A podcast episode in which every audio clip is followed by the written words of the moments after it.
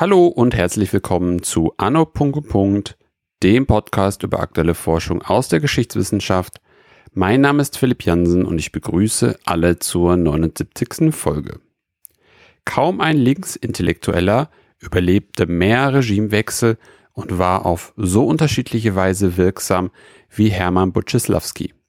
Ob als Leiter der Wochenzeitschrift Weltbühne ab 1934 als Mitarbeiter und Ghostwriter von Dorothy Thompson in den USA oder als prägende Figur der sozialistischen Journalistik in der DDR, Buczylawski gelang es immer wieder, in verschiedenen Ländern und Systemen neu Fuß zu fassen und sich Einfluss zu verschaffen. Daniel Siemens hat diese Lichtgestalt des 20. Jahrhunderts erforscht und ist mein heutiger Gast. Hallo, Herr Siemens. Hallo, Herr Janssen. Danke für die Einladung. Sehr gerne. Herr Siemens, falls man Sie noch nicht kennt aus der Folge zur Geschichte der SA, wer sind Sie? Können Sie sich einmal kurz selbst vorstellen? Ja, ich bin Historiker. Ich arbeite an der Newcastle University in äh, Großbritannien ähm, seit mittlerweile vier Jahren. Äh, habe vorher an der Uni Bielefeld gearbeitet ähm, und äh, promoviert an der Humboldt-Universität. und die meiste Forschung, die ich mache, bewegt sich äh, zum langen 20. Jahrhundert. Äh, das Buch zu SA, das war gleichzeitig meine HB-Schrift, haben Sie, haben Sie schon erwähnt. Und jetzt eben ein neues Buch über ein äh, ganz anderes Thema, nämlich die Geschichte der Weltbühne und äh, eine Biografie eines äh, heute im Grunde vergessenen, aber doch für das 20. Jahrhundert nicht ganz unwichtigen Journalisten namens Hermann Buczysławski. Ja, Sie haben mehr oder weniger die Frage schon fast vorweggenommen, aber äh, ja die Frage fast vorweggenommen. Aber wie sind Sie auf das Thema gekommen? Gerade jetzt im, im, im Sinne oder gerade auf, auf den Blick von der Habil jetzt zu dem Buch zur Weltbühne? Ja, ich glaube, direkte Verbindung zur Habilitationsschrift gab es eigentlich gar nicht, sondern ähm, es ist eher zurückgehend auf äh, ein Interesse, was ich schon lange habe für die Geschichte des Journalismus. Ähm, mhm. Man könnte auch hinzufügen, als ich, als ich jünger war und die Frage anstand, äh, mit welchem Beruf denn man denn sein, sein Geld verdienen sollte oder möchte, da war Journalismus durchaus äh, eine Option. Es ist dann in meinem Fall die Wissenschaft geworden, aber äh, das Interesse für äh, Journalismus und Journalismusgeschichte äh, ist schon lange da gewesen. Und dann war es eigentlich ein Zufall, dass ich ein kleineres Forschungsprojekt hatte vor gut zehn Jahren zur äh, Geschichte der Journalistenausbildung an der Karl-Marx-Universität in Leipzig in den 50er und 60er Jahren. Und äh, da ist mir dieser Name Hermann Buczysławski zum ersten Mal begegnet. Also ich kannte den vorher auch nicht, habe jetzt auch nicht bewusst nach dem gesucht, sondern äh, das war damals der Gründungsdekan der sogenannten Fakultät für Journalistik. Hm. Ähm, und äh, dann habe ich mir die Biografien äh, der, der Professoren oder Professoren, damals im Grunde nur Professoren, genauer angeguckt. Ähm, und äh, der hatte eben eine ganz besondere, interessante Biografie eben mit äh, der Geschichte der Weltbühne mit vielen Jahren im Exil. Und ich habe mir mehr oder weniger das abgespeichert, so als äh, Wiedervorlage. Irgendwann, mhm. wenn man mal mehr Zeit hat, dann wollte ich darauf zurückkommen und mir äh, die Geschichte äh, von Herrn Butchislawski und der Weltbühne genauer angucken. Und äh, nachdem dann eben die äh, akademische Pflicht mit der Habil-Schrift erledigt war, äh, hat sich diese Gelegenheit äh, ergeben. Und man könnte vielleicht noch hinzufügen, dass wahrscheinlich auch die Situation als eines Deutschen, der jetzt im Ausland lebt und arbeitet, vielleicht nochmal auch eine besondere Motivation war, sich mit so einer äh, Emigrations- und Exilsgeschichte mhm. äh, zu beschäftigen. Ja, also das, äh, glaube ich, da gibt es auch persönliche Motive, die mich jetzt äh, auf diesem, für dieses Thema sozusagen ähm, angesetzt haben und äh, und ja, also es war wie wahrscheinlich so oft in der Forschung, es war eine Mischung aus äh, im Grunde Themen, die einen sowieso interessieren und mhm. dann aber auch Zufallsfunde äh, und letztendlich Zeitfenster, die sich öffnen oder nicht öffnen, um bestimmte Projekte auch dann durchzuführen. Ja, ja. Ja, super spannend. Ähm, Gerade auch so die Verquickung mit der frühen persönlichen Biografie bei Ihnen und jetzt sozusagen die jetzige, gegenwärtige biografische Situation bei Ihnen. Sehr interessant auch mit, mit Leipzig, weil die haben ja wirklich einen sehr guten Ruf, was die Journalistik gerade auch oder Journalismus gerade auch betrifft. Das ist ja spannend, dass er damit mehr oder weniger zu tun gehabt hat. Ähm, Sie hatten es gerade schon gesprochen, also angesprochen, äh, die langen Jahre im Exil, aber vielleicht macht es, äh, macht, macht sicherlich auch in einer Biografie Sinn, auch über das Leben davor zu sprechen. Ähm, wollen wir da einfach mal sozusagen wirklich von vorne anfangen und mal, dass Sie mal kurz erzählen können, wer ist das überhaupt, Hermann Butchislawski? Wo kommt der her? Das kann ich, äh, kann ich gerne machen. Die, die Biografie des, des Buches auch tatsächlich äh, chronologisch erzählt, also ganz, ganz klassisch. Und mhm. äh, wenn man, wenn man also vorne anfängt, dann äh, macht man das ja meistens bei der, bei der Geburt und bei der Kindheit. Äh, Herr Butcheslawski ist das jüngste von drei Kindern, jüngste von drei Söhnen eines äh, jüdischen Fleischermeisters in Berlin. Ähm, die Familie ist ursprünglich wie so viele äh, Juden aus Osteuropa, in dem Fall ähm, in der Gegend von Posen haben die gelebt und sind dann in der Gründerzeit, also der Vater als junger Mann in der Gründerzeit nach Berlin gekommen und hat sich offenbar da ein so ein festes Standbein als Fleischer äh, erarbeiten können. Die hatten eine äh, unter anderem einen Stand in der Zentralmarkthalle am, am Alexanderplatz. Oh. Und ähm, Hermann Butcheslawski wächst also im späten Kaiserreich wirklich im Zentrum von Berlin auf.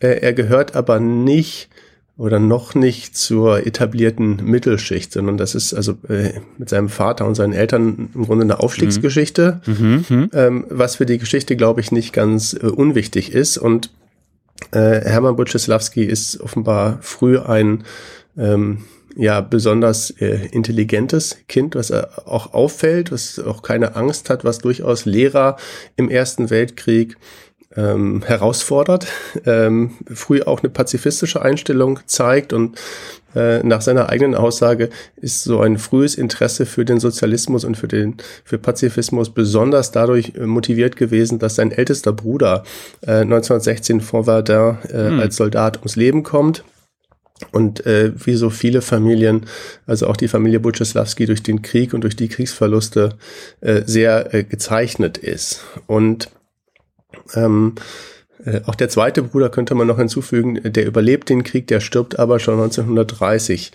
ähm, angeblich an einer Spätfolge auch, die er sich als Soldat zugezogen hat. Also die, die Familie ist hart getroffen ja.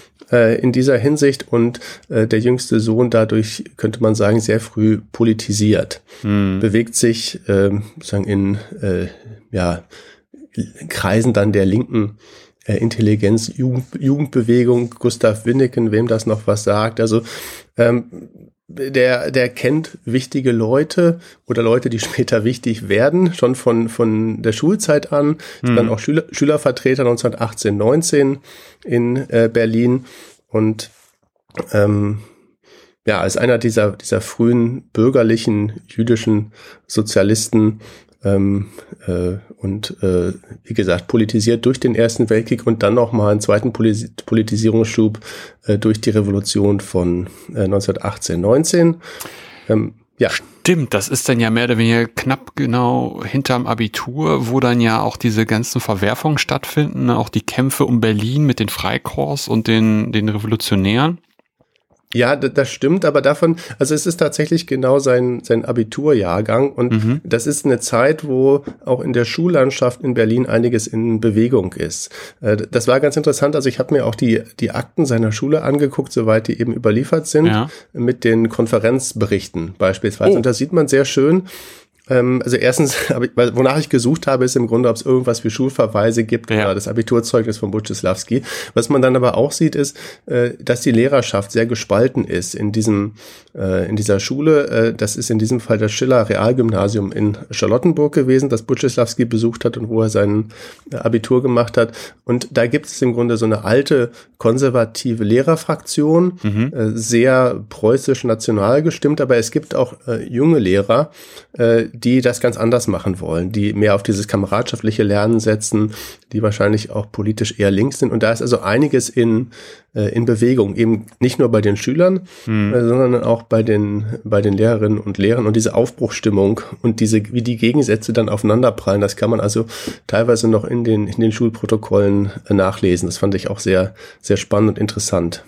Auf jeden Fall, weil, weil da, da, also da hatte ich jetzt ehrlich gesagt nicht so dran gedacht, ähm, dass das wirklich da dann schon so Niederschlag finden würde. Ist ja auf jeden Fall auch eine, eine interessante Gemengelage, ja jetzt schon sozusagen am Anfang seines Lebens. Äh, einerseits den Pazifismus erlebt, also äh, einen Pazifismus in sich zu spüren, der immer größer wirkt, eben mit den, mit dem, mit dem Tod des, des ältesten Bruders und dann auch mit den Langzeitwirkungen des Krieges bei dem mittelalten mittleren Bruder, aber dann eben auch in der Schule dann da schon verschiedene Sachen zu spielen. Das ist sehr interessant auf jeden Fall. Hm, spannende Biografie bis jetzt schon.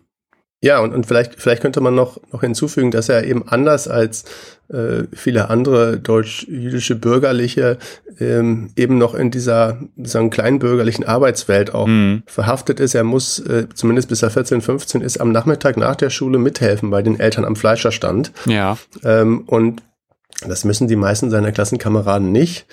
Auch da ist er insofern ein bisschen ein Außenseiter. Und meine Interpretation der Dinge ist, dass äh, unter anderem dieses, äh, ja, diese Existenz als Sohn eines, eines Fleischers, der da also mithelfen muss, ähm, ihn dazu führt, dass er da nie wieder hin zurück will. Er will eigentlich äh, im Grunde sozial aufsteigen. Er mhm. will was werden in mhm. diesem Deutschland des, äh, des 20. Jahrhunderts. Er denkt, in gewisser Weise auch nachvollziehbar, dass er die geistigen Fähigkeiten dafür mitbringt. Gilt schon so ein bisschen in der Schule unter, unter Schulkameraden als, als so Klassenintellektueller. Ja. Ähm, und äh, ja, ist eigentlich sein ganzes Leben, wenn wir dann, kommen wir sicherlich noch drauf, äh, ist sehr das bestrebt, äh, so einem gewissen bürgerlichen Lebensstandard äh, zu oder Lebensideal zu entsprechen ah. in verschiedenen politischen Regimen. Das ist eben auch interessant in dieser Biografie. Hm, hm, hm. Aber jetzt haben wir ja sozusagen, er hat ja zumindest schon mal Abitur gemacht, was ja eigentlich auch schon mal ein großer Schritt eben äh, sagt, äh, ist, wenn Sie sagen, dass, dass, dass er aus dem, ja, aus dem Haushalt eines Fleischermeisters kommt und äh, auch äh, immer nach der Schule da noch helfen musste. Was sind dann seine nächsten Schritte einfach? Was macht er dann nach dem Abitur? Anscheinend ja, nicht als Fleischer arbeiten. Äh, genau, das will er ja auf keinen Fall. Er, ich glaube, heute würde man sagen First Generation Academic. ja, er. genau. Ja, und äh, er, er studiert dann, und zwar äh, Nationalökonomie. Äh, zunächst in Berlin, aber ähm, so jedenfalls äh, erneut Buczysławski eigene Aussage, sein Vater ist unzufrieden und äh, mit dem politischen Engagement des Sohnes. Oh. Und gleichzeitig äh, ist Berlin auch ein bisschen eben in dieser nachrevolutionären Zeit und dann mit dem Kaputsch, das ist zu heiß. Der mhm. Sohn soll, soll irgendwie nicht politisieren, der Sohn soll vernünftig studieren. Ja, und der, man muss sich den Vater äh, auch in der Beschreibung der Kinder jedenfalls als sehr pflichtbewussten Preußen vorstellen, für den der schlimmste Tag der Woche offenbar Sonntag war, weil Sonntag konnte er nicht arbeiten und dann wusste er nicht, äh, was er da mit dem Tag anfangen sollte. Also dieses so ein, ein Leistungsethos und dass auf jeden Fall die Arbeit vorgeht und dass man was Vernünftiges äh, studieren soll, bevor man dann vielleicht in die Politik einsteigt, wenn es denn überhaupt die Politik sein muss. Ja. Äh, das hat er sicherlich von zu Hause mitbekommen. Und das, das führte in diesem Fall dazu, dass äh, Buczysławski das Studium, was er zunächst an der Berliner Universität beginnt, ähm, zweimal unterbricht, beziehungsweise zweimal den Ort wechselt. Einmal geht er nach, nach Würzburg und dann 1921, 22 nach Tübingen, mhm. wo er auch 1923 das Studium abschließt äh, mit einer Promotion. Ähm, und diese Promotion ist sehr interessant, äh, ist nämlich eine Arbeit über im Grunde die wirtschaftliche Relevanz oder die wirtschaftlichen Folgen von eugenischen Denken. Oh. Äh, ähm, also damals auch Eugenik unter dem Begriff der Rassenhygiene ja. äh, diskutiert. Äh, und es ist der Versuch Buczysławskis äh, eben aus äh, wirtschaftsliberaler Sicht mal durchzudeklinieren, ähm, welche eugenischen Maßnahmen eigentlich wirtschaftlich geboten sind, volkswirtschaftlich geboten sind, um in Anführungsstrichen den Volkskörper besonders attraktiv und leistungsfähig zu machen. Das ist ja auch, auch sehr spannend und ja auch ein gewisser Bruch. Einerseits so ein bisschen ja die, die, die, die, der, des Ethos seines Vaters, würde ich fast behaupten. Andererseits bricht es ja schon irgendwie, würde ich jetzt fast sagen, mit sozialistischem Denken oder vertue ich mich da? ich würde Ihnen ja ungern widersprechen, aber es gibt, es gibt jedenfalls einen, einen, also Eugenik ist, ist nicht nur was politische Rechte äh, ja. damals fasziniert, sondern es ist eine äh, eben viel diskutierte moderne Frage, die auch auf der, auf der politischen Linken äh, durchaus ihre mhm. Anhänger hat. Mhm. Ähm, und äh, für Butcheslavski ist es natürlich äh, auch nicht ganz äh, unheikel, weil ja schon damals äh, so Vorbehalte gegen, in Anführungsstrichen, wieder die jüdische Rasse durchaus von, von Rassehygienikern diskutiert werden. Ja. Äh, und also einerseits ist er irgendwie eine, gehört er doch äh, zu einer ja traditionell verfolgten oder jedenfalls auch rechtlich benachteiligten Gruppe in Deutschland, mhm. äh, die mit entsprechenden äh, Zuschreibungen eben sich da zur Wehr setzen muss. Gleichzeitig hat er aber auch gar kein Problem von, von Leuten als Ballastexistenzen zu sprechen beispielsweise. Also, oder äh, was die Nazis später arbeitsscheu nennen. Ja. ja also Leute, die, die nichts zum, zum, äh, zu, für die Gesellschaft beitragen, irgendwie tatsächlich durch Arbeit. Also Arbeit ist, glaube ich, tatsächlich ein hoher Wert für ihn. Ähm, ja, die, die haben irgendwie auch wenig Existenzrechte. So hart muss man das wahrscheinlich äh, doch sagen. Ähm, und äh, entsprechend fällt, ist mir das auch aufgefallen, als ich diese Dissertationsschrift, die übrigens für damalige Verhältnisse ziemlich lang und ausführlich ist und auch gut, also wissenschaftlich gut, aber halt politisch. Äh, gerade mit dem, was wir dann wissen über die äh, weitere Entwicklung, höchst problematisch.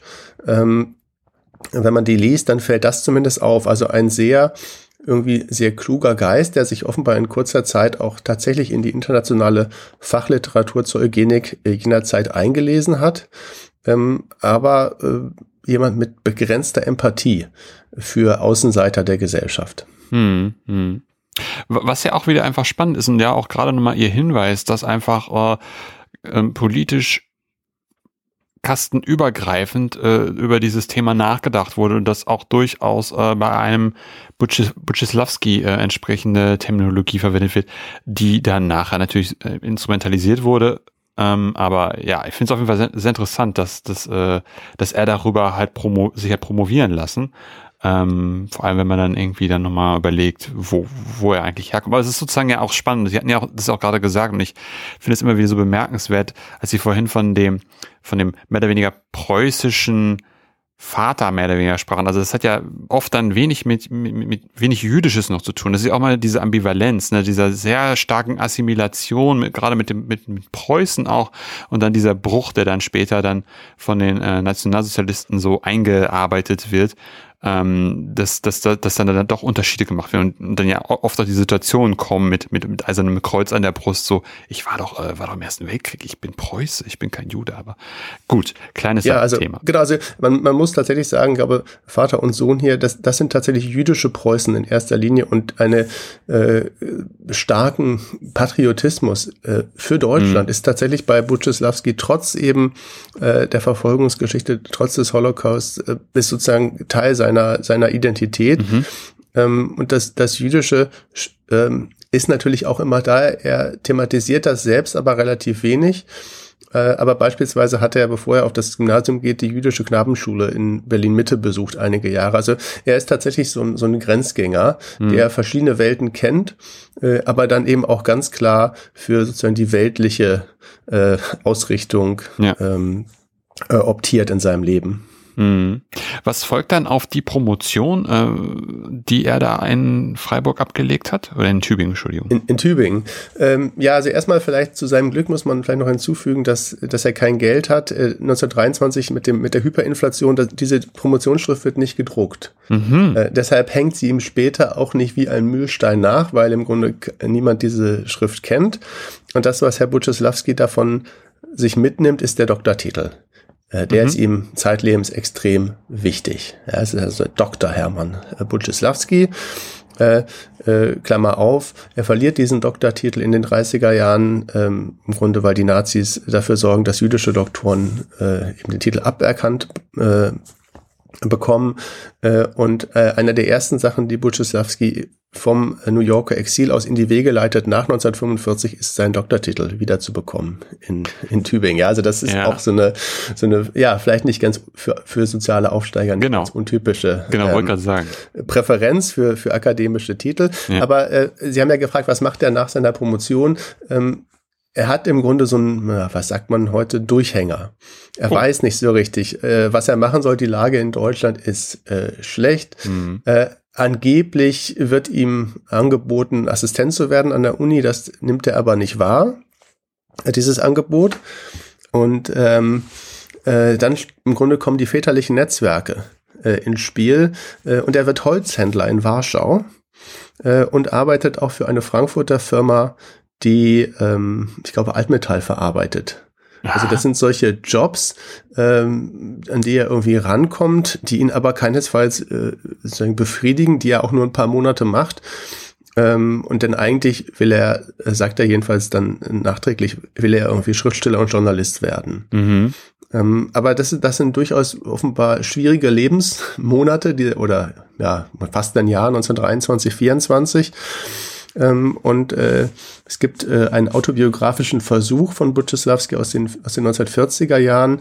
Äh, da beschreibt er auch, wie er sich angeblich ohne Erlaubnis der Eltern äh, bis nach äh, Hamburg St. Pauli durchgeschlagen hat auf der, auf der Suche nach einem Schiff, das ihn nach Amerika mitnimmt. Also Auswanderung, alles hinter sich lassen, mhm. äh, ist offenbar auch eine Option, die er aber dann nicht verwirklicht, im Grunde, weil seine, seine Eltern kommen und ihn da wieder abholen und nach Hause bringen ah. und sagen, jetzt mach, machen wir hier keinen Scheiß, ja? Ja, ja. Sondern wir, okay, wir sehen vielleicht ein, wenn du nicht Holzhändler sein willst, dann versuch's doch mal als Journalist oder als Schreiber und tatsächlich äh, in, den, in den restlichen 20er Jahren, ja, das ist im Grunde so eine für Berliner ja, also ich kenne das aus meiner, nachdem ich mit dem Studium fertig war, im Grunde auch. Ja, man versucht dann über Zahlengeld und hier mal einen Artikel und da mal ein Praktikum mhm. bei irgendwelchen Medien zu landen. Das macht Butchesawski auch, schreibt ähm, einige einige Artikel, Buchrezensionen, die er dann auch unter äh, bringt, aber so richtig erfolgreich und prominenter Journalist wird er eigentlich nicht.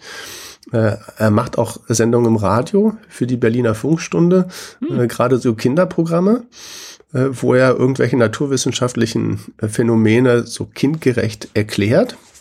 Ähm, also die Sendung kenne ich selber nicht, aber man kann das zumindest nachlesen in den Programmankündigungen der, der Zeitung aus den 20er Jahren, wo das Radioprogramm mhm äh, vorgestellt wird. Äh, und er ist Leiter einer, er nennt das wissenschaftlichen Korrespondenz, offenbar so eine Art äh, ja, Pressedienst, der Artikel zu bestimmten Themenfeldern, in diesem Fall eben äh, auch aus den Naturwissenschaften, aufbereitet und äh, verkauft an die verschiedenen äh, Zeitungen im Land. Und äh, davon kann er zumindest wohl leben, wenn auch, äh, wenn er damit auch nicht reich wird. Und ähm, wichtig für unsere Geschichte jetzt, weil wir ja sicherlich gleich auch noch auf die Weltbühne kommen, ist, dass er äh, im Grunde in Berlin einer der Journalisten ist, die man noch nicht kennt. Ja, also einer der vielen Hunderten, die mhm. gerne äh, als Autoren und Schriftsteller was werden wollen, ähm, aber es nicht zu größerer Bekanntheit bringen und sich äh, jahrelang mehr schlecht als recht über Wasser halten. Ja, ja, ja, ja. Davon kennt man tatsächlich viele. Auch bei Volker Kutscher gibt es zum Beispiel so, ähm, der ja diesen Berlin-Krimi schreibt, auch in der Zeit gibt es auch eine Figur, die äh, sehr, die, als freier Mitarbeiter auch überall versucht, was anzubieten und das auch dann ein eher mehr rechtes als schlechtes Leben oder eher ein schlechtes als ein rechtes Leben irgendwie äh, ist und mit sehr vielen Entbehrungen zu tun hat. Interessant. Ähm, wie, wie, wie steht es da um seine, um seine, um seine politische Karriere in der Zeit? Ähm, die scheint ja fast irgendwie wie abgebrochen zu sein, oder hat sich da auch was getan? Naja, im Grunde hat er ja erstmal keine politische Karriere. Nee, also genau. sagen wir mal, Aktivismus als Abiturient ist noch keine politische Stimmt. Karriere und während des Studiums äh, ist auch nicht nachweisbar, dass er jetzt irgendwie hervorgetragen mhm. hat oder dass er auch nur in Studentenverbindung äh, aktiv gewesen äh, ist. Es gibt ja auch linke Studentenverbindungen. Da ist er aber, wie gesagt, habe ich nie nichts finden können, äh, so dass man eher davon ausgehen muss, er hat sehr fleißig studiert. Äh, und wer weiß, was ihm der Vater oder die Mutter gesagt haben, äh, auch im Hinblick darauf, was, was finanzielle Unterstützungszahlung angeht. Also ja. die haben wahrscheinlich gesagt, wenn du schon unbedingt studieren willst, dann machst du aber gründlich und schnell, ja. Sonst kommt der Wechsel nicht. Ähm, naja, und das hat der Sohn also pflichtbewusst getan, aber politisch ähm, ist er, ist er nicht aktiv in dieser Zeit. Was vielleicht dann zu einer stärkeren Politisierung führt, das ist, dass er Ende der 20er Jahre in die neu gebauten äh, Künstlerkolonie in Wilmersdorf zieht. Hm. Äh, wie viele äh, so politisch links stehende äh, Theaterleute, Schriftsteller, Journalisten, Künstler, die da verbilligten Wohnraum bekommen, wenn sie denn der entsprechenden äh, Vereinigungen, Schriftstellervereinigungen und Genossen, Künstlergenossenschaften angehören. Äh, und da hat man also sehr, sehr viele stark politisierte ja, linke Künstler auf engen Fleck, den der, die der Butchesawski dann eben alle auch kennenlernt. Mhm. Ja, und äh, dann ist es ja sowieso die Zeit der großen äh, Polarisierung in der Weimarer Gesellschaft, äh, noch verstärkt durch die Weltwirtschaftskrise. Ähm, und es ist eigentlich erst für die Jahre ab 1929, 30 nachweisbar, dass er dann sich auch tatsächlich stärker engagiert, eben auf der politischen Linken, immer so zwischen linker Sozialdemokratie und ähm, gemäßigten Kommunismus bewegt er sich. Und äh, parteipolitisch wird er Mitglied der SPD. Hm. Äh, gehört da aber zum extrem linken Flügel, mhm. also eher auch dann äh, später mit Kontakten zur SAP, mhm. der, der sozialistischen Abspaltung, der ja unter anderem auch Willy Brandt angehört. Ähm, und ähm, er hat wohl auch versucht, aber das ist, muss man mit Vorsicht genießen. Also sagen wir mal, als er später in der DDR lebt, behauptet er, er hätte ja auch der KPD beitreten mhm. wollen. Mhm. Ähm, aber das habe Walter Ulbricht abgelehnt. Er, er solle sich doch besser sozusagen auf der Linken in der SPD tummeln, da hätten die Kommunisten mehr davon. Ähm, mhm. Ob das stimmt oder nicht, äh, kann man nicht mehr nachvollziehen. Aber auf jeden Fall ist, ist ganz klar, dass der für einen typischen Sozialdemokraten zu links ist und für einen richtigen Kommunisten ist er zu bürgerlich. Ja, ja, ja, ja. Jetzt sind wir ja schon fast eigentlich da, wo wir eigentlich hinwollen. Bei der Weltbühne. Was ist die Weltbühne? Für die Leute, die die Weltbühne nicht kennen. Die Weltbühne ist eine äh, heute noch hoffentlich, also das hoffe ich natürlich auch, das sind meine Leser des, des Buches, also eine, eine Zeit, deutsche Kultur- und Wochenzeitschrift mit äh, legendärem Ruf auf der ähm, undogmatischen Linken, äh, hervorgegangen aus einer Theaterzeitschrift namens Die Schaubühne, die 1905 von Sigrid Jakobsen gegründet wird ähm, und 1918 umbenannt wird in die Weltbühne und nicht nur den Namen ändert, sondern auch im Grunde von einer stark auf Kunst und Kultur fixierten Zeitschrift äh, sozusagen sich erweitert um und ein richtig politisches Blatt wird. Und da schreibt doch, wenn man so will, die Creme de la Creme der linken, bürgerlichen, sehr stark auch deutsch-jüdischen Intelligenz äh, in den 20er Jahren und äh, einige der damaligen Mitarbeiter und Chefredakteure wie äh, Karl von Ossietzky und äh, Kurt Tucholsky sind ja heute auch noch gut bekannt. Mhm. Also das ist eine, eine sehr wichtige deutsche Kulturzeitschrift äh, und Politikzeitschrift, die auch öfter ja, die hat so Ansätze dessen, was man vielleicht investigativen Journalismus nennen würde, was im deutschen Mediensystem damals noch wenig verbreitet ist, berichtet über die geheime Aufrüstung der Reichswehr, kriegt deshalb auch Probleme mit der Justiz äh, und der Politik und ein, äh, ein, ein Blatt, was auch äh, in Deutschland, aber auch darüber hinaus stark rezipiert wird, obwohl sie gar nicht so wahnsinnig hohe Auflage hat. Und das ist, also kurz gesagt, für Leute wie den jungen Butcheslawski, das ist so der Traum, für diese Zeitschrift möchte man schreiben. Da möchte man gelesen werden. Ähm, das ist, das ist das Ziel, wo man, wo man sie sieht, wenn es denn gut läuft. Und deshalb ähm, ist es für Butcheslawski ja auch sehr verlockend, als er tatsächlich 1932 äh, also kurz bevor die Nazis an die Macht kommen, zum erweiterten Mitarbeiterkreis der Weltbühne äh, gehört mhm. Äh, und da zumindest einige Artikel äh, mit vorwiegend wirtschaftspolitischen ähm, Gehalt unterbringen kann. Ja, also das sind keine wichtigen, wichtigen und prägnanten Texte. Die haben auch keinen künstlerischen Anspruch, aber er hat es zumindest geschafft, äh, kurz bevor sich dann alles ändert, ab 1933 zu diesem Mitarbeiterkreis äh, hinzuzustoßen. Ja, Und was, genau, was hat das dann für eine Auswirkung oder was, was ist daran das Gute? Weil, weil das klingt ja erstmal jetzt nicht sehr wild und äh, hochtrabend, ähm, aber wie ist dann sozusagen gerade die Zeit, wenn dann die Nationalsozialisten an die Macht kommen und dann ja eigentlich auch mit solchen äh, mit solchen Zeitschriften sehr hart ins Gericht gehen, beziehungsweise die einfach verbieten lassen? Ja, das, ähm, also etwas überspitzt gesagt könnte man sagen, ähm, es gibt ganz, ganz viele Verlierer natürlich äh, von den Journalisten und Schriftstellern ab 33, eben gerade die, die Linken, die dann keine mhm. Betätigung mehr finden, verboten ins, ins Ausland gehen müssen. Und es gibt auch ein paar Gewinner.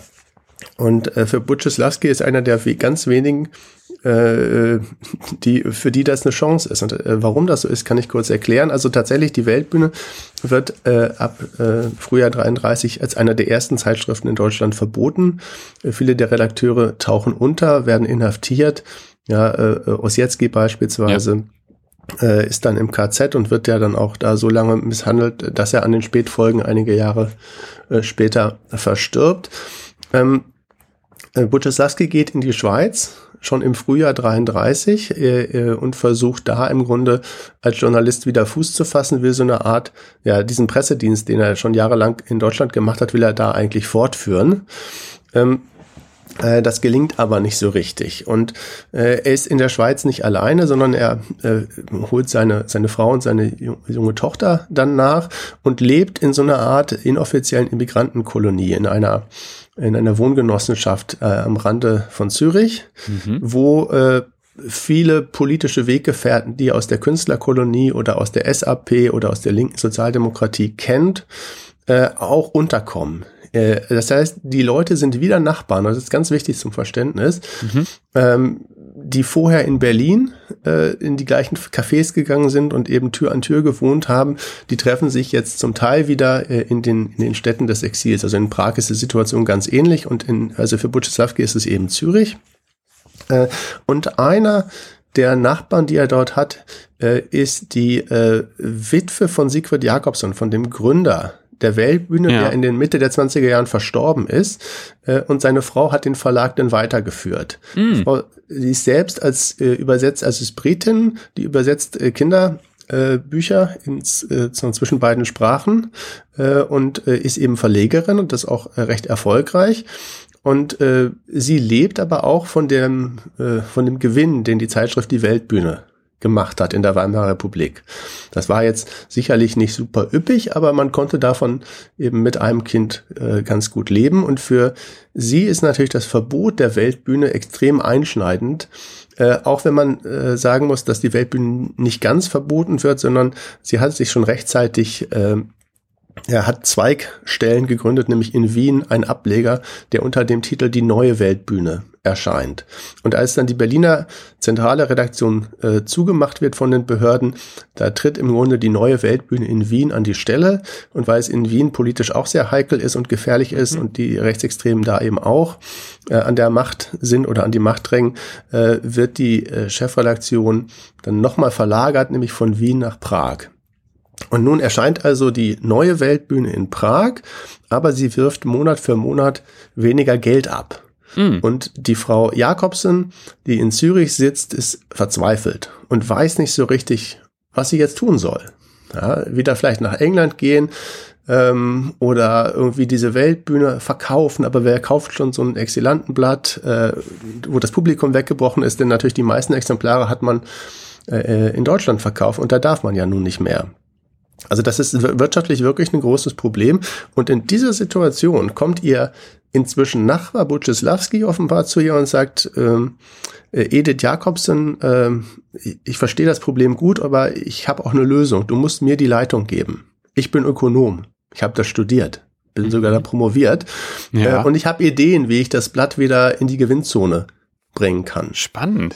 Und ähm, er ist, äh, das lässt sich natürlich nicht mehr so ganz gut rekonstruieren, aber er ist damit erfolgreich, dass äh, Frau Jakobson bereit ist, ihm die Leitung der Weltbühne zu übergeben. Da ja. gibt es aber ein Problem. Ähm, ihr gehört diese neue Weltbühne nur zu 50 Prozent.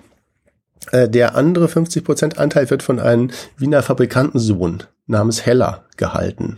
Äh, das ist die Familie von André Heller übrigens, die da ähm, involviert ist.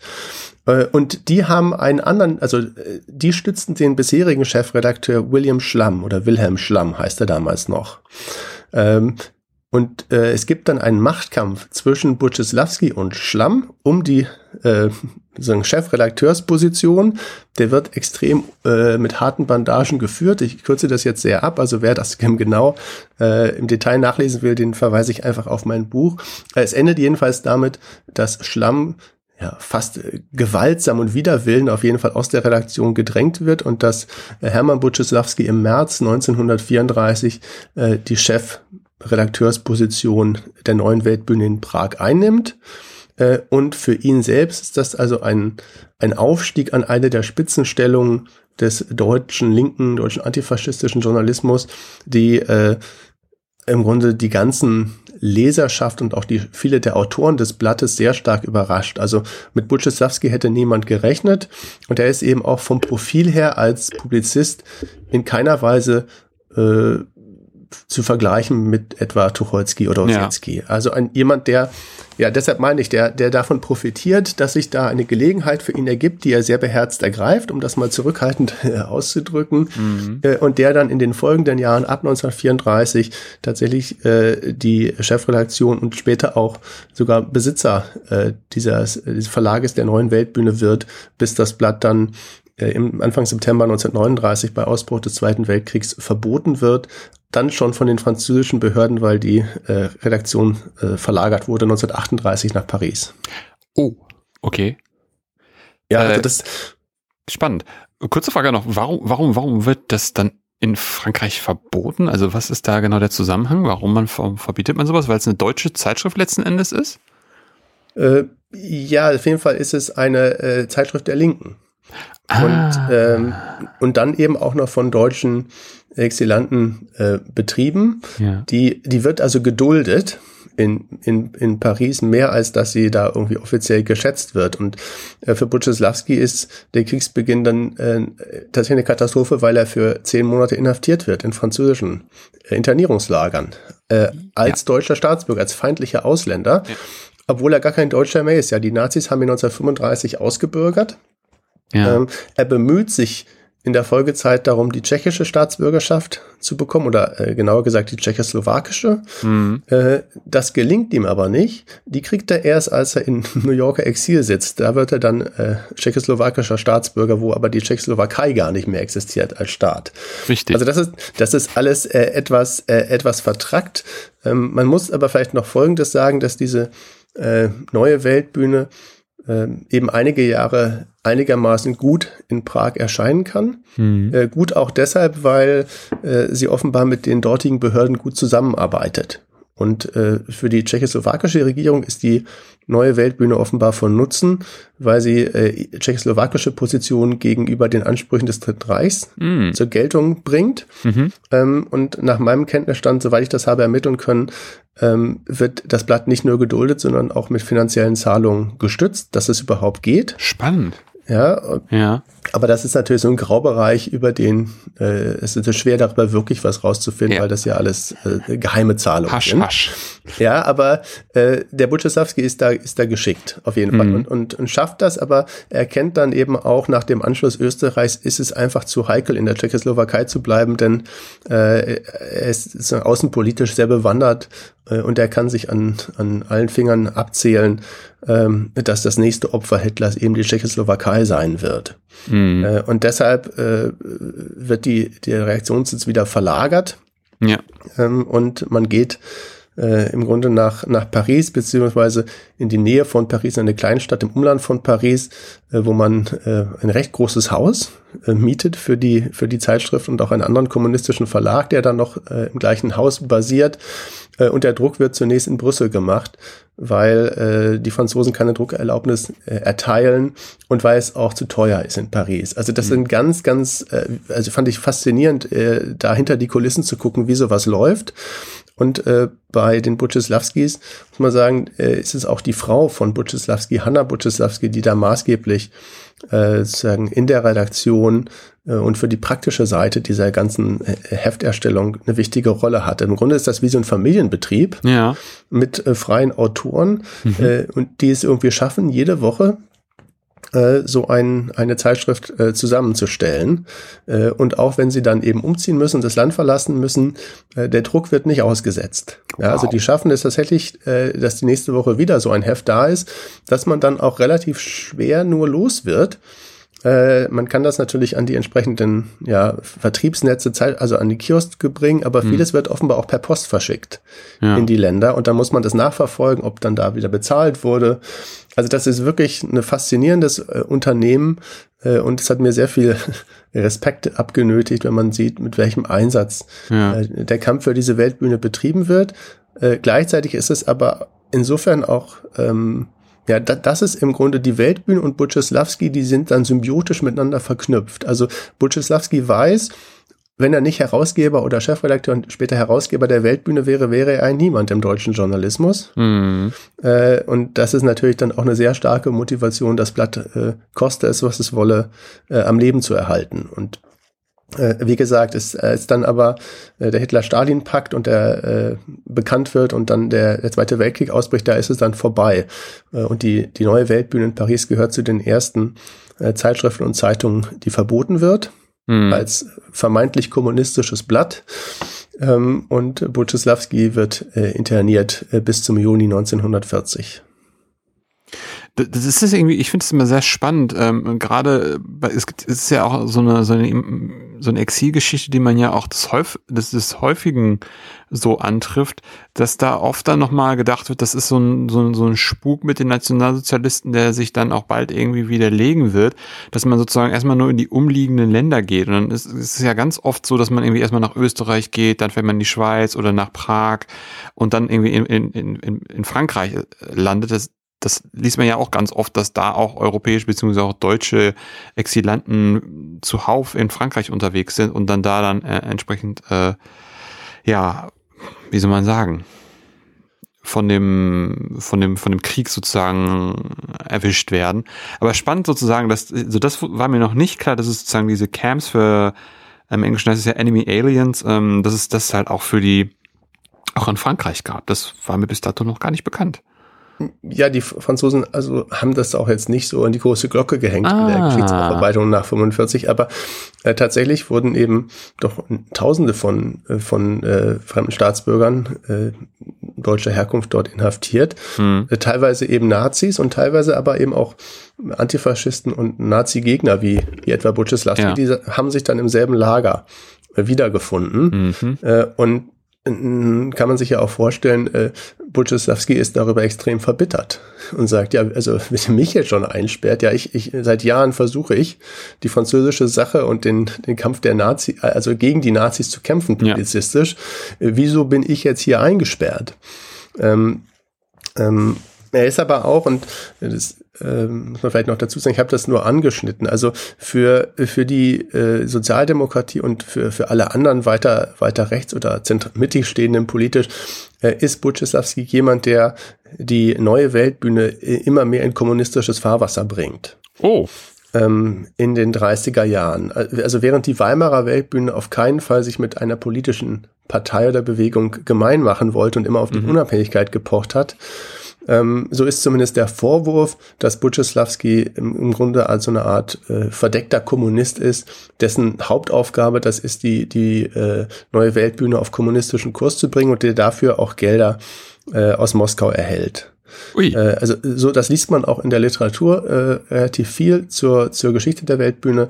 Ähm, ich habe dafür aber keine Anhaltspunkte finden lassen und ich halte das auch ehrlich gesagt nicht für, für plausibel. Also tatsächlich ähm, es gibt eine Annäherung an kommunistische Positionen, aber das ist bei Butchislawski vor allen Dingen dadurch bedingt, dass er sagt, naja, äh, wen haben wir denn jetzt hier als Gegner? Also wer, wer ist sozusagen unsere Unterstützungskraft, um wenn wir die Nazis besiegen wollen? Mhm. Und da sagt er, ohne die Sowjetunion äh, wird das nicht gehen. Mhm.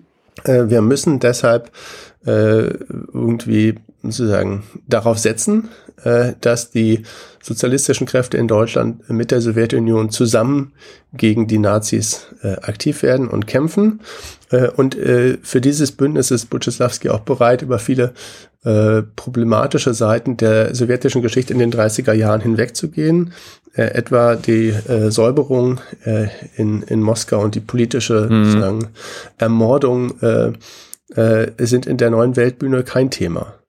Ja, ja. Obwohl Buczystawski darüber weiß. Und das ist eben sozusagen dieser, dieser Pakt, den man da eingegangen ist. Ja. Gleichzeitig ist es aber, ist es eben ein, ein bürgerlicher Unternehmer, Zeitschriftenunternehmer, der sich von keiner politischen Bewegung so richtig abhängig machen will. Jedenfalls nicht finanziell. Er will ökonomisch eigentlich alles selbst in der Hand behalten. Hm. Ähm, und tatsächlich bekommt er auch äh, nur manchmal etwas äh, Geld von der extremen Linken.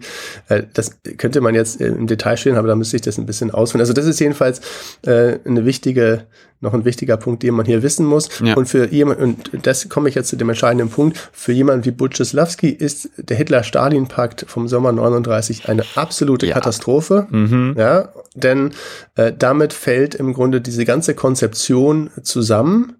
Äh, und äh, ja, bestärkt Butchesawski auch für den Rest seines Lebens eigentlich darin, dass man, egal welcher politischen Bewegung, überhaupt nicht oder Partei nicht trauen kann und dass man versuchen muss, davon unabhängig zu sein. Selbst wenn man gleichzeitig weiß, dass es natürlich ohne politische Unterstützung man in diesem Geschäft auch nicht, nicht äh, erfolgreich sein kann. Ja, auf jeden Fall. Und das ist dann natürlich dann irgendwie doppelt und dreifach bitter, ne? wenn man dann noch jetzt, jetzt schon um seine Biografie irgendwie weiß, wenn man sich dann vorstellt, dass die äh, neue Weltbühne die, die erste Zeitschrift ist, die dann in Frankreich verboten wird und er dann auch interniert wird mit den gleichen Leuten, gegen die er halt vorher geschrieben hat, mit den ganzen Gedanken, die er auch außenpolitisch irgendwie hat und sich dann immer versucht hat, frei zu machen von, wie Sie auch sagten, irgendwelchen politischen äh, Einflussnahmen und Geldern, dass dann aber einerseits trotzdem das im Raum steht, dass er das getan hat, was was ja zumindest, wie Sie sagten, für die Slowakei ähm, teilweise passiert ist, aber sozusagen in dem Fall jetzt irgendwie nicht. Und dann natürlich auch das Unternehmertum wegbricht. Ne? Also das darf man ja vielleicht auch nicht, also davon gehe ich jetzt irgendwie auch aus, dass dieses ganze Unternehmertum ja auch dieser soziale Aufstieg, der in ihm so tuckert wie so ein laufender Motor, ähm, dieser Antrieb, den er da hat, dass das jetzt irgendwie ein sehr schnelles, abruptes Ende irgendwie gefunden hat, dann mit der Internierung.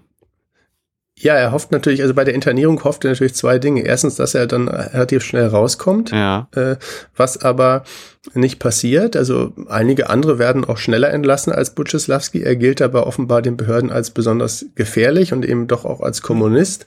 Mhm. Ähm, und Butcheslawski schiebt das auf einen seiner politischen äh, Feinde in Paris, äh, Willy Münzenberg und behauptet nach dem Krieg jedenfalls, ja, der Münzenberg, der hätte mich bei der französischen Geheimdiensten denunziert. Ja. Ähm, Klammer auf, auch das kann man wieder nicht bestätigen. Das sind alles Aussagen nach dem Krieg, als Münzenberg schon tot ist und natürlich als sozusagen ähm, Abtrünniger gilt. Also da kann man dann auch Münzenberg anschwärzen, weil man weiß, dass man da, wenn man Münzenberg Feind ist, dann ist man sozusagen für die Kommunisten äh, auf der richtigen Seite gestanden. Also äh, das wollte ich nur nur dazu sagen. Also er will aus dem natürlich aus der Internierungslager raus. Mhm. Was diese Unternehmerseite angeht, so will er eigentlich in den kommenden Jahren geht er immer davon aus, dass er nach dem Krieg äh, die Weltbühne als Eigentümer des Blattes neu herausgeben kann. Mhm. Äh, und so agiert er auch. Und es ist dann sein Pech, dass äh, äh, er seinen Eigentumsanspruch, also seinen, seinen, rechtlichen Anspruch als Eigentümer der Zeitschrift äh, zu Lebzeiten nie mehr nachweisen kann. Oh. Äh, und das deshalb, weil die Geschäftsunterlagen der neuen Weltbühne, äh, also 1939 von den französischen Behörden beschlagnahmt werden. Äh, als Nordfrankreich dann besetzt wird vom Dritten Reich, äh, gehen diese Unterlagen offenbar in die äh, Hände deutscher Stellen über, also wahrscheinlich Gestapo und politischen Polizei. Äh, und äh, dann 1945, als das Dritte Reich den Zweiten Weltkrieg verliert, wird das Material nach Moskau gebracht. Oh. Ähm, und äh, da liegt es auch einige Jahre lang, ohne dass Buczylawski weiß, wo das Zeug ist und er kommt auch nicht mehr ran. selbst als es dann teilweise in den 60er Jahren an die DDR zurückgegeben wird, nach Ostberlin wird er darüber nicht informiert, weil nämlich die äh, SED, also die regierende Einparteiendiktatur in, in der DDR, weil auch die Führer der SED kein Interesse daran haben, dass die Weltbühne, die inzwischen wieder in Ostberlin erscheint, irgendwie sozusagen eigentumsmäßig in Privathände äh, übergeht. das ist also ja. äh, wirklich vertrackt.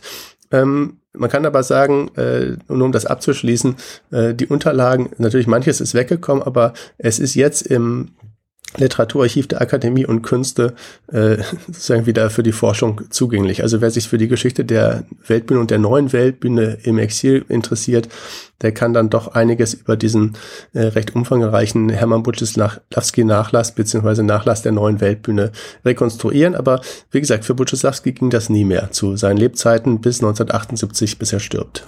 Hm. Und äh, vielleicht, also das, ich weiß nicht, ich kann das jetzt noch sehr ins Detail gehen, aber äh, ich will das, will das etwas abkürzen. Also ja, er, kommt aus dem, er kommt aus dem Internierungslager frei ja. äh, im, im Juli 1940 äh, und entkommt dann äh, wie die Glücklicheren der äh, Exilanten äh, über im Grunde Marseille und Südfrankreich über die Pyrenäen nach Spanien und Portugal und äh, im Oktober 1940 äh, ist er mit seiner gesamten Familie äh, in New York und damit eben in, in Sicherheit aus dem Bereich der Amerikaner frei, äh Quatsch, nicht, also aus dem Herrschaftsbereich des Dritten Reichs frei mhm. ähm, äh, und lebt dann bis 1948 äh, in New York, äh, wieder auch als Journalist und will aber, wie gesagt, die ganze Zeit hat er diesen Traum, wenn der Krieg vorbei ist, dann mache ich wieder die Weltbühne auf. Ja. Und das ist meins und äh, außerdem brauchen wir die Zeitschrift natürlich. Ja, klar. Das sollte er als äh, Herausgeber und Eigner natürlich auch äh, propagieren, dass, dass, dass diese Zeitschrift natürlich braucht. Genau, das wissen auch andere. Also die, die Weltbühne ist durchaus eine Zeitschrift, die danach 45 sowohl in den westlichen Besatzungszonen als auch im, in der östlichen Besatzungszone, da gibt's andere Leute auch, die die Zeitschrift wieder aufmachen wollen. Äh, und das ist dann für Butcheslavsky besonders tragisch, dass er in New York sitzt und nicht reisen darf. Die Amerikaner lassen ihn nicht raus. Ähm, und er, sitzt da mehr oder weniger ohnmächtig. Und als die Zeitschrift dann in Ostberlin äh, im, äh, Juni 1946, ab Juni 1946 erscheint sie wieder, äh, passiert das im Grunde gegen seinen, trotz seines Einspruches, aber er kann sich nicht, nicht durchsetzen und er kann eben sein, äh, sein Eigentum nicht nachweisen am Namen und an der, an der Zeitschrift. Hm, hm, hm. Spannende, spannende Geschichte auf jeden Fall, vor allem auch, äh, wie die Akten wo, von wo nach wo gekommen sind und was dann so die, die, äh, die Gedanken uns auch gerade in der DDR sind, diese Zeitschrift, also die, die, die Eigner, also ihn als Eigner nicht anzuerkennen, äh, was da so die Idee hinter ist, ist natürlich auch die Gleichschaltung der, der, der Medien in der DDR, die man auch irgendwie nicht vergessen darf. Ja, aber es gibt ja, also noch muss man vielleicht dazu, es gibt ja keine DDR. 1945, Stimmt, genau. 46 sind die Besatzungszonen ähm, äh, und man versucht auch zunächst, äh, also eine der Figuren, ähm, die äh, mitbeteiligt ist an der Neugründung der Weltbühne, ist die Witwe von Karl von Ossietzky, Maud von Ossietzky. Ah. Ähm, die ist nun wichtig, äh, die ist zwar keine, keine prägende Figur, aber die ist sozusagen das, ähm, ja, Aushängeschild und das moralische Aushängeschild, was man braucht, um die Zeitschrift neu zu gründen. Ähm, und ähm, man versucht das zunächst, indem man eine Druckgenehmigung, man braucht ja Druckgenehmigung für, mhm. Tageszeitungen, Lizenzen. Ja, man versucht das zunächst in der britischen Besatzungszone. Äh, Mod äh, ist auch Britin, also äh, das ist der Versuch und da erhebt Buczesławski aus New York Einspruch. Und zumindest ist er da so erfolgreich, äh, dass die britischen Lizenzgeber schwanken, was sie jetzt tun sollen. Die sehen, die Eigentumsverhältnisse mhm. sind total kompliziert äh, und das ist ein rechtlich schwieriger Fall und man kann jetzt nicht einfach eine Drucklizenz an jemanden vergeben, der da kommt und sagt, ähm, ähm, ich habe da mal gearbeitet oder das gehörte mal, mein Mann war da mal Chefredakteur oder so. Ähm, und äh, Wolfgang Leonard, der einer der treibenden Kräfte ist, äh, im Hintermut von Ossietzky, sagt dann irgendwann, na gut, dann gehe ich halt in den Ostsektor und verhandle mit denen. Mhm. Äh, wenn die, wenn die Briten sozusagen nicht aus dem Quark kommen und, und nicht so wollen, wie ich das will.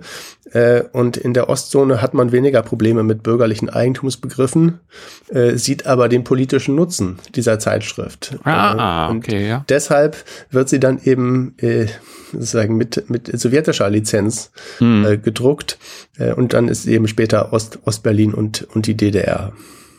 Ich war jetzt auch, ich war jetzt auch bei meinem Einwurf, Sie haben natürlich vollkommen recht, dass es zu dem Zeitpunkt noch keine DDR gab. Ich war halt viel, äh, war jetzt im Kopf halt schon zu Zeiten, wo es die DDR schon gab. Ähm, Aber gut. Ähm, aber was, sozusagen, jetzt haben wir die Weltbühne ja schon relativ gut, gut dargestellt. Was war denn jetzt, was, womit hat er denn seinen Lebensunterhalt verdient, als er jetzt äh, bis 48 in den USA war? Ja, als einer der ganz wenigen Journalisten schafft er es, ähm, vom Journalisten, von journalistischer Arbeit wiederzuleben. Das, das geht nicht sofort. Also die ersten Monate äh, bis äh, zum Juni 1941 sind durchaus schwierig. Hm. Äh, da lebt man von Unterstützungszahlungen, äh, Hilfswerken und so ja wieder freiberufliche Tätigkeit. Hier mal ein Vortrag, da mal ein Artikel. Aber im Grunde ist es nicht genug Geld, was man da zusammenkriegt. Äh, und es ist auch in dieser Zeit, wo dann Buczysławski auf die Idee kommt, dann schreibe ich ein Buch äh, habe ja Zeit im Grunde und äh, was er er hat dann im, im New Yorker Exil zwei drei Buchprojekte, die alle nicht fertig werden. Also es erscheint nie ein Buch, aber die Themen sind ganz interessant. Unter anderem will er eine Autobiografie schreiben ähm, und äh, dann ein, ein Buch mit so einer Kollektivbiografie oder, oder verschiedene Biografien ausgewählter Persönlichkeiten, die zeigen sollen, warum Hitler in Deutschland an die Macht kommen konnte. Also so eine Art äh, Kulturgeschichte der Weimarer Republik äh, über 20 äh, Biografien über, was weiß ich, Mathilde Ludendorff, hm. Hellseher Hannus und solche Leute sollten da, sollten da äh, beschrieben und, und geschildert werden. Ja. ja. Aber das erscheint alles nicht. Aber für mich als, als Historiker war das eben sehr schön, dass gerade über diese Notizen und diese, diese ersten Kapitel für die Biografie konnte ich eben viel Informationen äh, entnehmen, die sonst nirgendwo äh, zugänglich waren. Denn äh, ein äh, eine Charakteristikum dieser Figur, dieses Menschen Butcheslawski ist, dass er sehr ungern über sich selbst spricht und ganz bewusst äh, persönliche Dinge im Grunde nicht an die große Glocke hält und, und ähm, ja, sehr konspirativ tätig ist. Äh, wie er das mal einem journalistischen Konkurrenten gegenüber erklärt in den 30er Jahren, äh, dessen Problem sei, sagt Butcheslawski, dass ähm, er im Grunde alles über seinen Konkurrenten wüsste, aber der Konkurrent wüsste nichts über ihn. Äh, und mit dieser äh, sozusagen Verschwiegenheit im persönlichen Bereich fährt er politisch ganz gut. Man kann ihm im Grunde selten was anhängen, aber natürlich für einen Biografen ist es schwierig. Richtig. Denn man interessiert sich ja gerade auch nun nicht nur für das politische Wirken und das, die journalistische Tätigkeit, sondern auch für den Menschen. Äh, und da muss ich einfach sagen, ja, waren das dann so wenige Glücksfälle, wo ich auch die Jugendjahre und, und die, äh, die Zeit eben bis 1933 äh, äh, zu einem Grad rekonstruieren konnte, wie es sonst gar nicht möglich gewesen wäre. Aber zurück zu der Frage. Äh, es ändert sich alles im Juni 1941. Äh, als das Dritte Reich diese Wertunion überfällt. Ja. Und diese zwei Jahre, wo man im Grunde als Kommunist, als, als Nazi äh, Kollaborateur galt, sind dadurch ja. vorbei. Ah, ja. Äh, und im Grunde in der gleichen Woche noch kriegt Butcheslawski einen Anruf der damals sehr einflussreichen und berühmten amerikanischen Journalistin Dorothy Thompson, äh, die äh, viel über äh, europäische Dinge berichtet für verschiedene amerikanische Medien äh, und sich zu diesem Zweck ein Netzwerk von äh, deutschen und äh, anderen europäischen Immigranten aufgebaut hat, von Leuten, die im Grunde so Hintergrundrecherchen für sie machen und äh, die Informationen zusammentragen, die sie dann in ihren Artikeln verarbeitet. Äh, und er ist also zugetragen worden, dass er ein durchaus fähiger Journalist äh, äh, eben Grunde anzuwerben sei, der das Geld auch gut gebrauchen könne.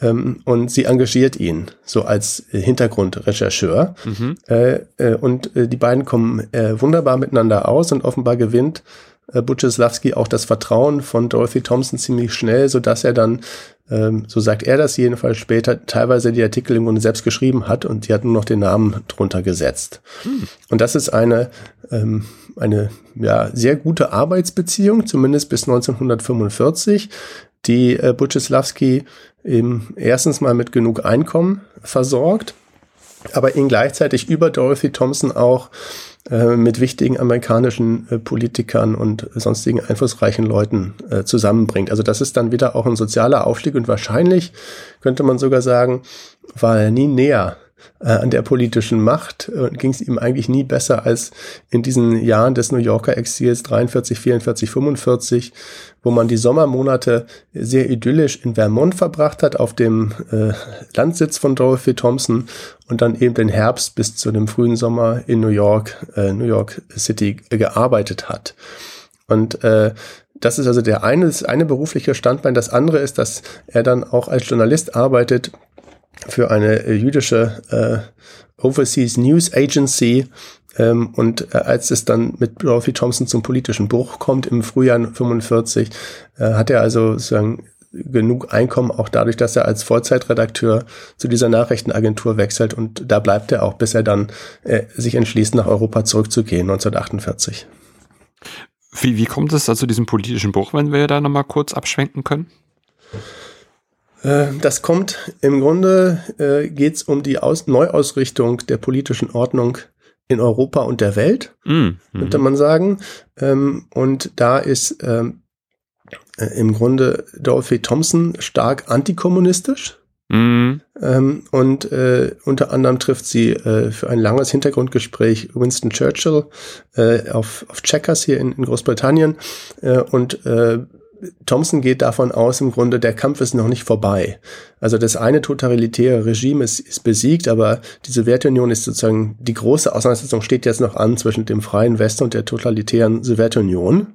Ja. Äh, und Bulczewski äh, Sicht ist dieselbe wie schon in den 30er Jahren, nämlich man muss die Sowjetunion irgendwie einbinden ja. in diese Nachkriegsordnung und eine Konfrontation zwischen den westlichen Demokratien äh, und dem Sowjetkommunismus sei auf jeden Fall zu verhindern. Und das ist der politische Knackpunkt, wo er wo man sich dann äh, so in die Wolle bekommt, äh, dass Butchesawski sagt, da kann ich nicht mehr mitmachen. Also gegen die Kommunisten offensiv anschreiben jetzt in dieser Situation, das tue ich nicht.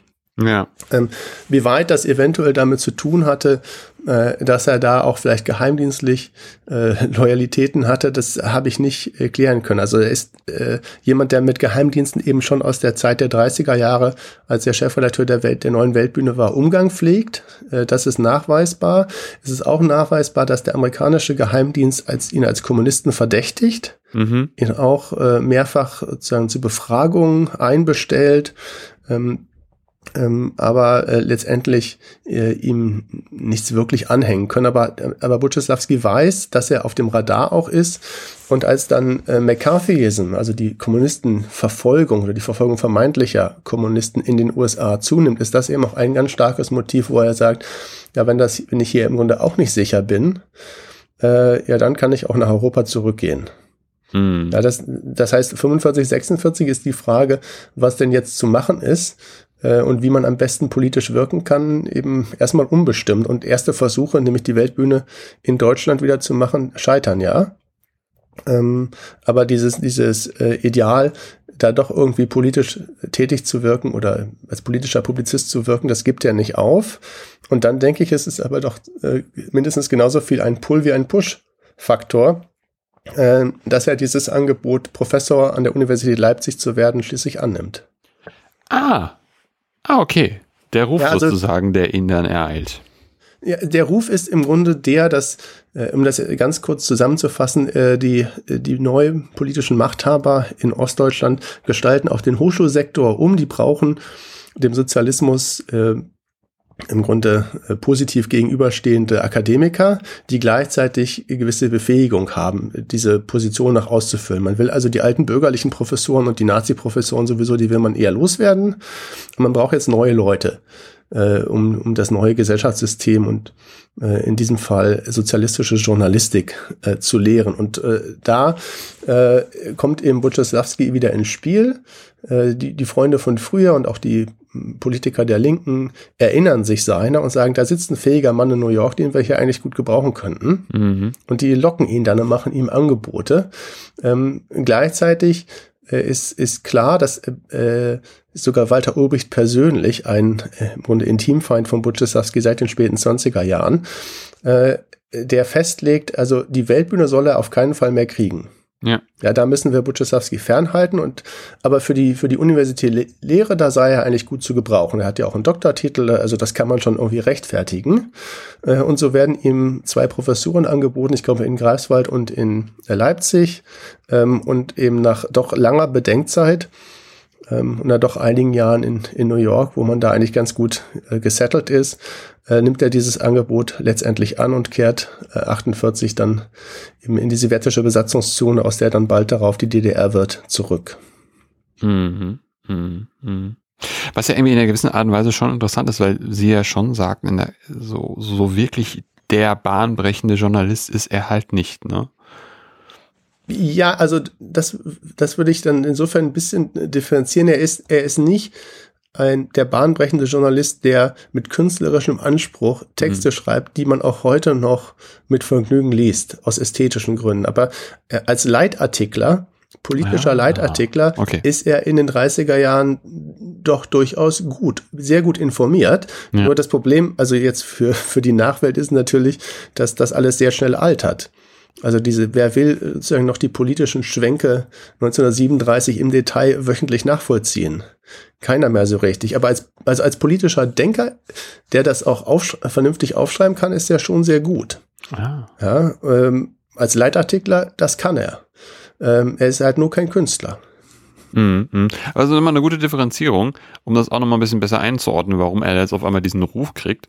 Ähm, und irgendwie auch interessant, dass, dass, dass Ulbricht da einerseits sagt, so, ja, nee, äh, die Weltbühne bitte nicht. Aber das hat, da haben wir ja vorhin auch schon mal drüber gesprochen, wieso, weshalb, warum. Äh, aber sozusagen, dass man ihm dann andererseits ähm, mit dem Ruf sozusagen, also den Ruf, den er hat, den Ruf für äh, zwei Lehrstühle anbietet. Nee, er hatte eben auch den Ruf als, äh, als glaubwürdiger Antifaschist, mhm. der, der das notige Handwerkszeug mitbringt. Ja, das darf man auch nicht vergessen.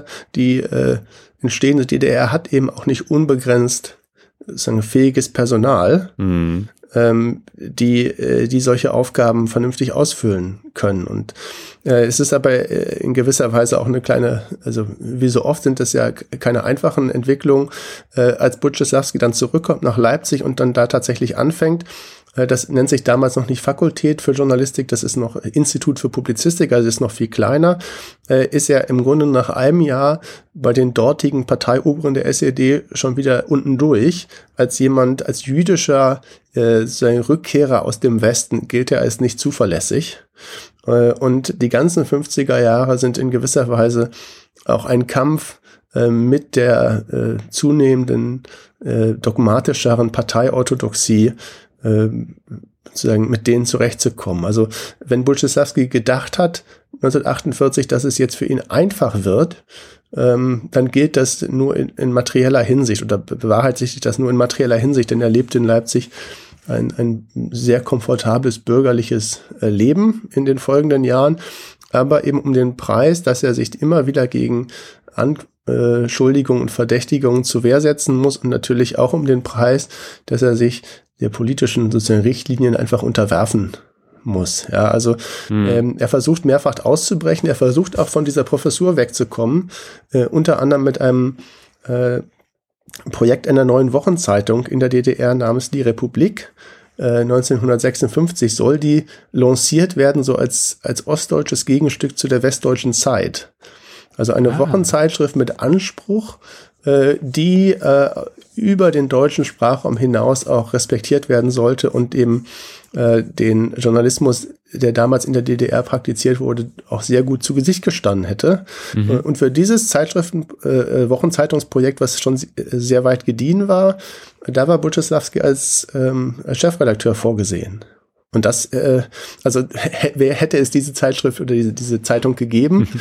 Ähm, wäre die Geschichte dann ab Mitte der 50er Jahre nochmal ganz anders verlaufen. Ja. Aber auch da ist es offenbar wieder letztendlich Ulbricht, der das äh, in letzter Minute verhindert, während also schon äh, im ZK der SED äh, viele andere Leute gesagt haben, das machen wir. Mhm. Und so ist es auch irgendwie eine, ja, eine, eine traurige Geschichte der verpassten Chancen, wo äh, so ein renommierter und durchaus befähigter Journalist wie Butcheslawski doch vielleicht ein bisschen verkümmert eben als, als Hochschullehrer mit begrenztem Wirkungskreis. Ja, das, genau, das, das, das hätte ich jetzt fast nicht besser sagen können. Ähm, wie, wie geht er denn damit um? um gerade dann, die Lebenstage sind ja jetzt auch nicht mehr so lang, bis er dann 78 stirbt. Wie entwickelt sich das bis dahin dann einfach noch? Ja, das ist, glaube ich, es ist ein wichtiger Punkt, den Sie erwähnen. Also diese die Frage, äh, das Alter und, und wie wie viel Wechsel man sich noch zumuten will im ja. Leben. Also äh, als er 48 zurückkommt, ist Butusawski 47. Mhm. Ähm, ähm, ich bin jetzt 46, kann das also ungefähr nachvollziehen ja. und äh, würde ich sagen, das ist ein Alter, da will man auch nicht mehr nochmal ganz neu anfangen. Mhm.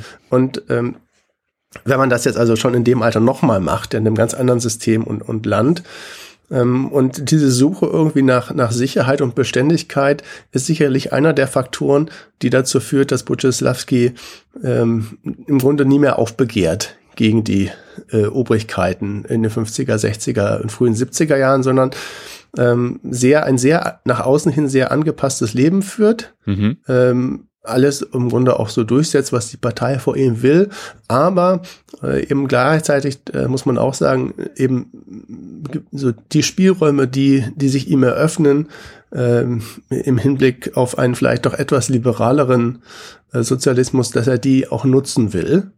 Ähm, das führt aber eben zu Machtkämpfen innerhalb beispielsweise der Fakultät für Journalistik, wo er so der Parteiorthodoxie und den besonderen, besonderen Scharfmachern gilt ja zunehmend als zu weich. Ist jemand, mhm. der ideologisch nicht äh, zuverlässig ist. Mhm. Ähm, und äh, deshalb wird er dann auch 1961 nach dem Mauerbau äh, im Grunde als Dekan abgelöst, weil man ihm nicht mehr zutraut, äh, diese Fakultät äh, ideologisch sicher ja. äh, im Parteisinne zu leiten. Und, und Buczylawski geht damit so um, dass er im Grunde ähm, ja, er, er, er ist ein Machtmensch. Also die Rolle des, die Aufgabe des Dekans an dieser Fakultät äh, für sieben Jahre, das, äh, da weiß er, das ist eine Machtbasis für ihn und das nutzt er auch gut aus, um sich nicht äh, angreifbar zu machen und äh, eventuelle Feinde zu distanzieren innerhalb der Universität. Aber sein eigentliches Ziel ist, doch äh, wieder in den Journalismus zu kommen. Hm. Und äh, nach 61, nachdem man nicht mehr Dekan ist, macht er im Grunde nur noch so Dienst nach Vorschrift, ähm, hat auch dann äh, im Grunde andere Aufgaben, die ihm offenbar mehr Freude bereiten. Also etwa äh, für die äh, DDR so hm, semi-diplomatisch unterwegs zu sein, bei Auslandsreisen, die DDR äh, gut zu vertreten, äh, bei der UNESCO etwa oder bei der Weltföderation der Wissenschaftler, wo er sogar im Vorstand ist. Ähm, also solche Sachen macht er gerne. Ähm, er sitzt auch in der Volkskammer im Kulturausschuss, mhm. später im Auswärtigen äh, Ausschuss, ähm, so dass äh, man sagen muss, spätestens ab 61, da läuft das an der Uni nur noch so mit für ihn. Also da wird er mehr ein, äh, ein politischer Mensch äh, mit entsprechenden äh, Aufgaben, die ihm eben auch ermöglichen, einen weiteren Horizont zu haben, als das in der DDR im Zweifel üblich war und eben auch mehr Möglichkeiten. Ja, also ökonomisch geht es ihm gut, er darf auch ins Ausland reisen, er gilt als zuverlässig und das ist äh, ja in gewisser Weise sozusagen die Bestechung der linken Intelligenz, wie das Kollegen schon beschrieben haben, das kann man auch bei Buczysowski, könnte man so sehen. Mm, mm. Abgesehen von dem kleinen Knick in der in der Vita mit dem mit dem mit der Dekanatsstelle, dass er da nicht äh, zuverlässig genug für die einzelnen für den einen oder anderen Scharfmacher war. Hm.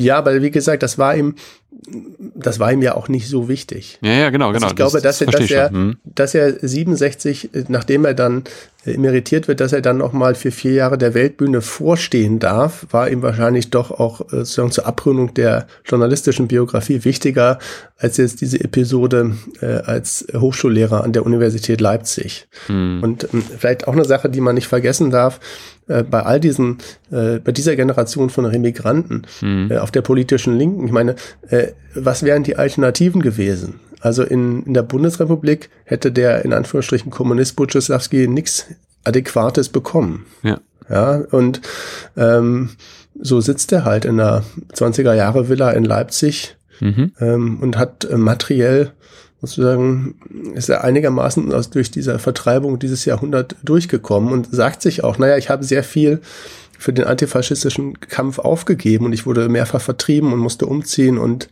äh, jetzt ist die Zeit, wenn es mir jetzt mal materiell gut geht, das ist auch moralisch nur gerecht.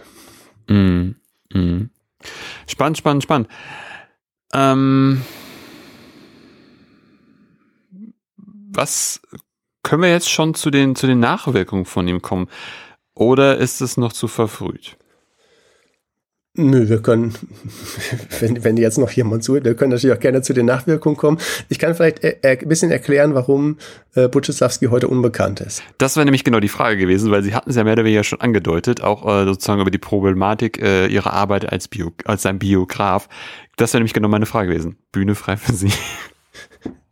Ja, also äh, Buczysławski stirbt 1978, wird in allen Ehren äh, zu Grabe getragen und ähm, hat es eigentlich das geschafft, was er wollte, zu, zu Lebzeiten, nämlich dass er äh, so in einer Reihe mit den berühmten Weltbühne-Autoren äh, und Journalisten und, und, Herausgebern gesehen wird. Also Jakobson, Ossietzky, Tucholsky, Butchoslawski, so möchte er das mhm. eigentlich erinnert mhm. äh, wissen. Ähm, und äh, das ist auch kompatibel äh, mit der offiziellen Sicht in der DDR, die sagen würde, wir haben die Weltbühne nach 45 wiederbelebt und damit gerettet und wir sind auch die sozusagen Nachfolger dieser fortschrittlichen Traditionen. Ja, also wir verkörpern ja. das äh, und äh, wir sind deshalb kulturell, ähm, wir pflegen dieses kulturelle Erbe aus der Weimarer Zeit weiter ja. äh, und dadurch natürlich auch sich selbst aufwerten im Vergleich zur Bundesrepublik, die ja sozusagen der aus DDR sich der faschistische Nachfolgestaat ist. Äh, und diese Sicht auf die Weltbühne äh, natürlich eine, eine ostdeutsche Sicht ist und im Westen wird die Weltbühnengeschichte ganz anders erzählt, ähm, die geht im Grunde unter mit der DDR 89, 90. Äh, und die Sicht, dass äh, Hermann Butcheslawski ein von den, Kommunisten gekaufter Strohmann ist, der dieses äh, Projekt äh, aus der Weimarer Zeit eben parteipolitisch äh, ja den Kommunisten zuführt und sein ganzes Leben äh, im Grunde nur dieser Bewegung widmet, die gewinnt die Oberhand. Mhm. Ähm, dann ist eben ein anderer Punkt, dass es keine Bücher von ihm gibt, außer ein Lehrbuch unter seinem Titel namens Sozialistische Journalistik, was sich jetzt in den 90er Jahren auch nicht blenden verkauft. Stimmt, die ähm, ganzen anderen Projekte sind ja alle nicht Genau, äh, also alle, worden. alle anderen Buchprojekte sind nicht fertig geworden. Äh, mit seiner eigenen äh, sozusagen Lebensgeschichte war er immer sehr zurückhaltend, die zu erzählen. Äh, und eben das äh, sehr umfangreiche journalistische Werk, ähm, das ist eben so zeitgebunden. Ja. ja und es, es gibt keine Gedichte, es gibt keine Romane, es gibt keine irgendwie funkelnden Prosastücke, die man mhm. nochmal als Edition herausgeben könnte. Ähm, und dadurch ist er im Grunde weg. Es gibt nur noch mal eine kurzfristige Beschäftigung mit der Butcheslavski-Geschichte äh, und die hängt äh, mit Gregor Gysi zusammen, der im Dezember 1900 89 äh, der Vorsitzende der damals dann in PDS umgenannten vorherigen SED wird. Ähm, und äh, äh, es gibt dann die Versuche im äh, westdeutschen und später gesamtdeutschen Journalismus, äh, diesen äh, eloquenten und charismatischen Spitzenpolitiker der PDS zu Fall zu bringen. Mhm. Ähm, äh, diese Versuche gehen ja im Grunde auch bis heute, also es gab es immer wieder. Und äh, ein Streitpunkt ist die Frage, hat äh, Gregor Gysi als informeller Mitarbeiter für die Staatssicherheit gearbeitet oder nicht? Mhm. Ähm, oder wie waren überhaupt seine Kontakte äh, zur Stasi?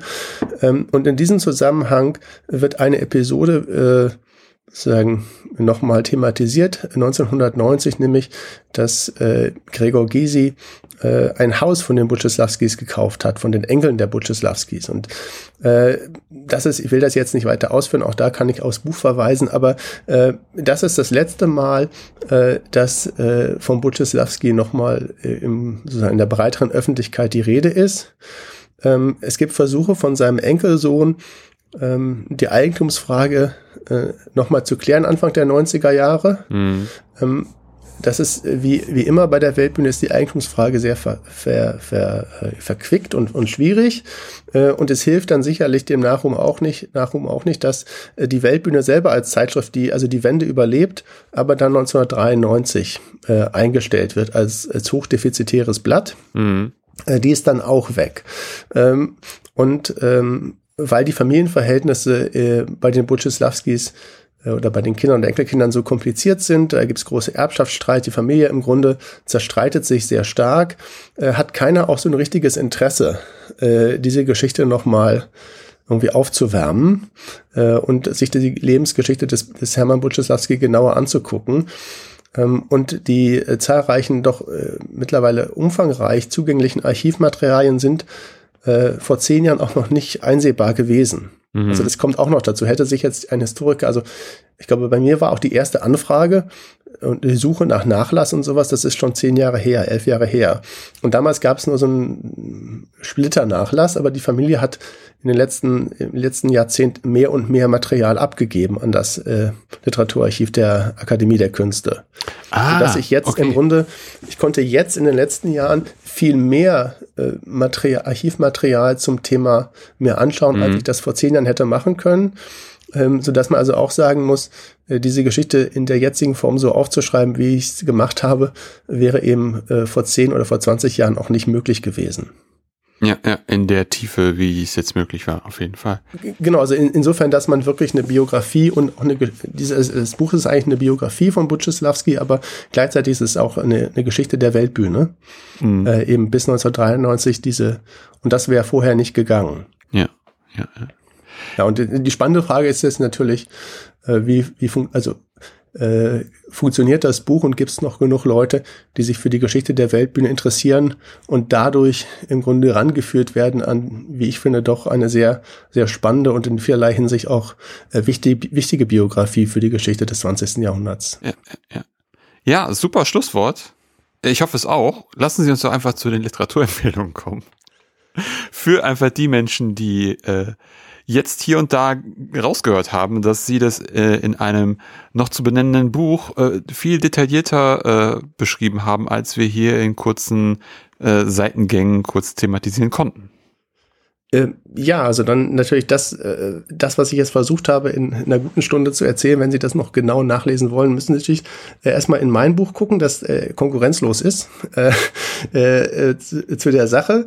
Ähm, das heißt Hinter der Weltbühne, Hermann Butchislawski und das 20. Jahrhundert und ist ab März 2022 im Aufbauverlag erhältlich. Ähm, äh, wenn Sie weiter zur Weltbühne lesen wollen, empfehle ich das Buch des Kollegen Alexander Gallus. Äh, es heißt Heimat Weltbühne. Ähm, und äh, es ist eine Biografie von vier Journalisten, die für die Weltbühne gearbeitet haben. Äh, und gleichzeitig ist es interessant, wenn Sie das komplementär zu meinem Buch lesen, weil äh, Herr Gallus sozusagen sehr stark dieser westlichen Weltbühne Sicht mhm. äh, mhm. verhaftet ist, äh, die ich versucht habe, ein bisschen, ein bisschen aufzubrechen. Also beide Bücher sozusagen zusammengelesen, äh, haben nochmal ihren ganz eigenen Reiz.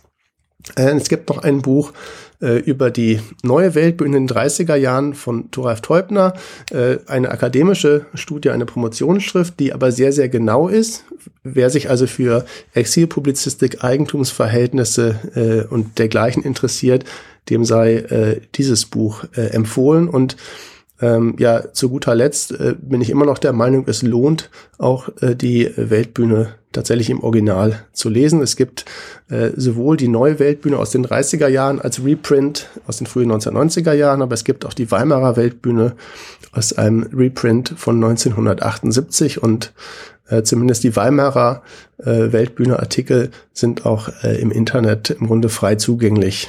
Äh, und äh, das lohnt auf jeden Fall auch, sich diesen Journalismus nochmal im Original äh, anzuschauen.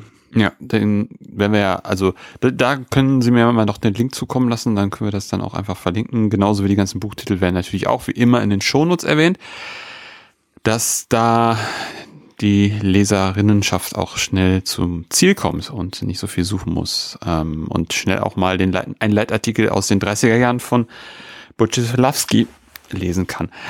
Hätten Sie denn auch noch eine Gastempfehlung für mich, Herr Siemens? Ja, Sie könnten mal meinen äh, Kollegen hier an der Durham University, Kai Schiller, anfragen im Laufe des Jahres, der an einem äh, Buch über Paul Nathan sitzt, ein äh, deutsch-jüdischer Sportler, äh, ungefähr gleiche Generation wie Buczylawski, der dann im Exil in England lebt, äh, auch interniert wird als feindlicher Ausländer mhm. äh, und äh, sein äh, Leben im Grunde beschließt als Lehrer an einer äh, britischen äh, Privatschule. Also wer sich sozusagen für solche Biografien interessiert, der ist sicherlich bei dem Buch, was glaube ich bei Wallstein erscheint, Ende des Jahres gut bedient und das wäre meine, meine Empfehlung. Ja, vielen Dank.